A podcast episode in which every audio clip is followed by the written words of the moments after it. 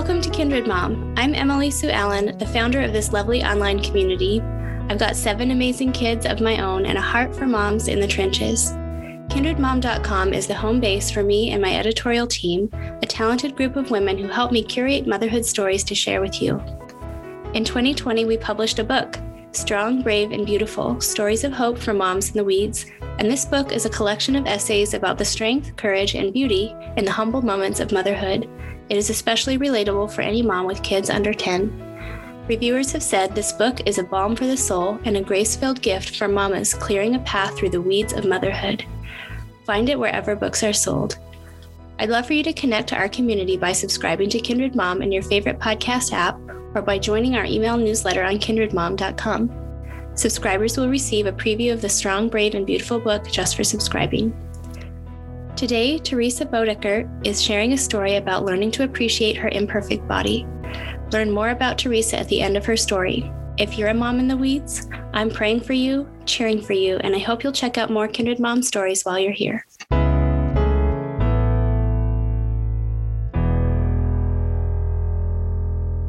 Enjoying My Good as It Gets Body by Theresa Boedeker. I am slouching against my sister's kitchen counter, talking before we tackle making dinner. I am happy to be in her presence as we live 3,000 miles apart. She is 13 years younger than me, but we both share red hair, an abundance of freckles, and the urge to tell stories to make a point. Just a week ago, I was standing in my kitchen with three of my friends, she begins, complaining about summer and swimsuits and how much our bodies have changed since childbirth. She pats her no longer svelte tummy, running her arm up and down her womanly torso and thighs to illustrate her point. Her willowy teenage body has matured. We were right here, she gestures toward the table, analyzing and complaining about how self conscious we were as teens about our stomachs. Back when we didn't even have a stomach or know what stretch marks were. Imagine us bemoaning our bodies, our perfect breasts and thighs as teens. Her animated face breaks into a giggle. Little did we know that compared to now, we looked like rock stars. We didn't even appreciate what we had.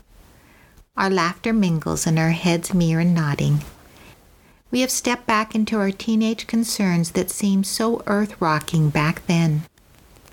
If we had known as a teen, or barely 20 something, that our looks and our bodies were changing and fading faster than dandelion seeds in a strong wind, she adds, would we have been so loathsome of our bodies? So quick to find fault, compare, pick apart, and expect perfection? We were closer to it then than we would ever be again. It's only in hindsight we realize, I say. She nods, waving her expressive hands. That's when I said to my friend, she continues, we need to stop comparing and complaining about our bodies right now because they sure aren't getting any younger, any fitter. We need to appreciate and love them the way that they are right now because tomorrow they will be one day older, one day more wrinkled, one day more everything. So true, I agree. That day, my friends and I made a pact that we won't be in my kitchen 10 springs from now complaining about how our 30 some bodies were so superior to our now 40 some bodies. There'll be no bemoaning the fact that we don't appreciate our bodies the way we should have. That back then our bodies had more tone, glow, and elasticity of youth, because we can't go back. I laugh. Good for you. We need to be thankful for our bodies and appreciate them in their. She pauses and makes quote marks in the air.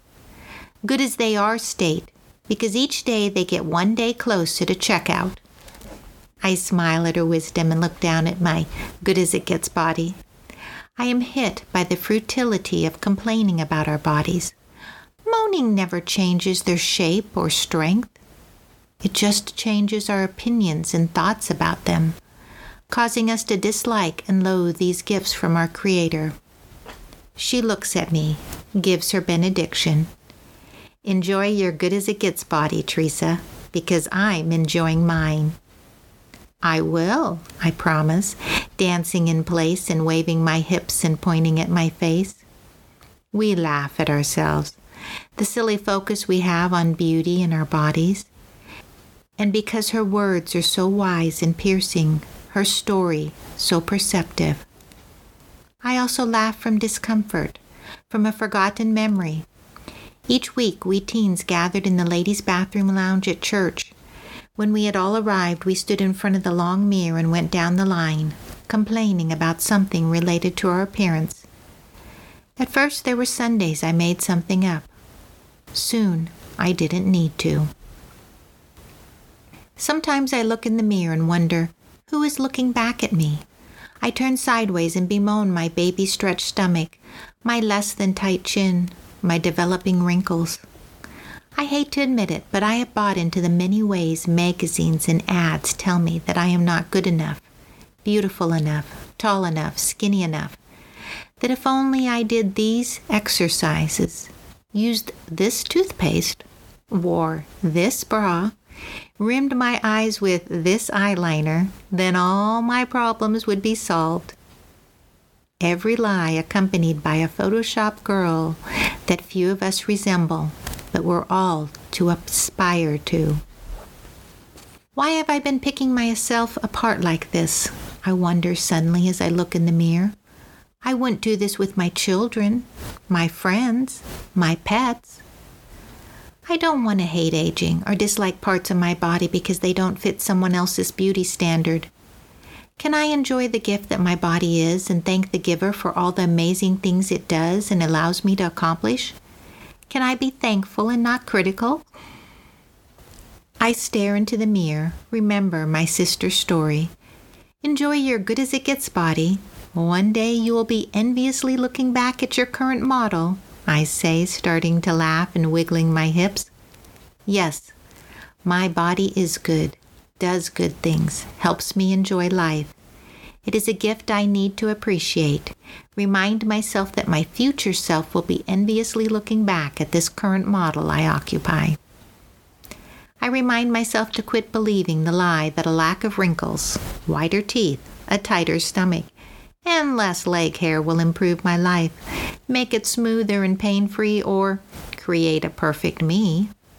The truth is this those who love me don't judge me based on my appearance. Late last night, I was leaving my teenage son's room wearing my unglamorous PJs and sporting a full crop of bed hair, and he said, Love you, Mom, and appreciate you. I am tired of being my biggest critic. I absorb his words, let them sink deep into my good body.